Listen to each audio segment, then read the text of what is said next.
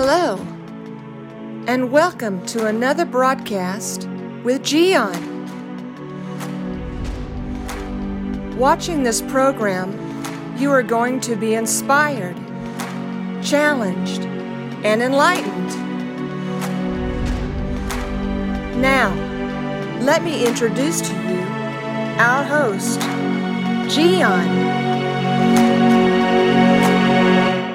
Today, I want to give you a great advice, and it's going to be so useful if you want to continue developing your relationships with your friends. Text them once in a while just to say hello, with no other reason behind. You know what is the issue that we have today? Is that people will text you when they want something of you. They want something, they are in need of something. Of course, in friendship, it happens. Sometimes we give, sometimes we ask, sometimes we need assistance, etc. But that cannot be the only reason why we are texting everybody. Don't make that mistake. In fact, a good friend is the one that is constantly, every so often, checking up on your friends. Just say hello, send a nice inspirational quote once in a while, send them a nice picture. There are so many cool things that you can find online today just as a reminder of your friend that you care. So, quickly, think about 10 people that are friends of yours, even if they are not close friends. Think about 10 people that you have not heard from them in a while. 10 people, quickly. And now type a message and tell them, I was thinking of you, I hope you're doing good, and I wish you a beautiful night. Your friend, your name. Do that. Can you imagine what can happen in the life of any of them if that person was going through depression or feeling abandoned, feeling unimportant or sad?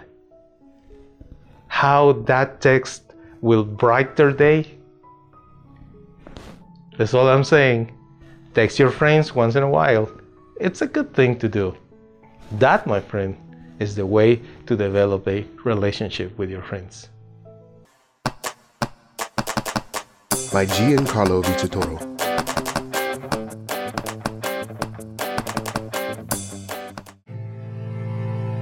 I know you have suffered, but what if you would have never met your mom because she died giving birth to you? That's the beginning of Simon's story. Then Simon's father died when he was only 15 years old. He was sent to a foster home where he was bullied, humiliated, and there was no one to protect him. But Simon decided to find a way to get his revenge by studying and becoming good at sports. He won a scholarship, and soon he started his own business, Simon's Yardwork. Mean people were envious of his success, but one day, Simon met and fell in love with Jackie.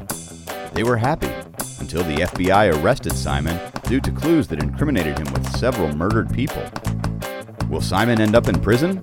Don't miss the outcome of this story The Best Revenge, the musical that will inspire everyone to pay good for evil. Go to mygiancarlo.com to purchase The Best Revenge on audio and video.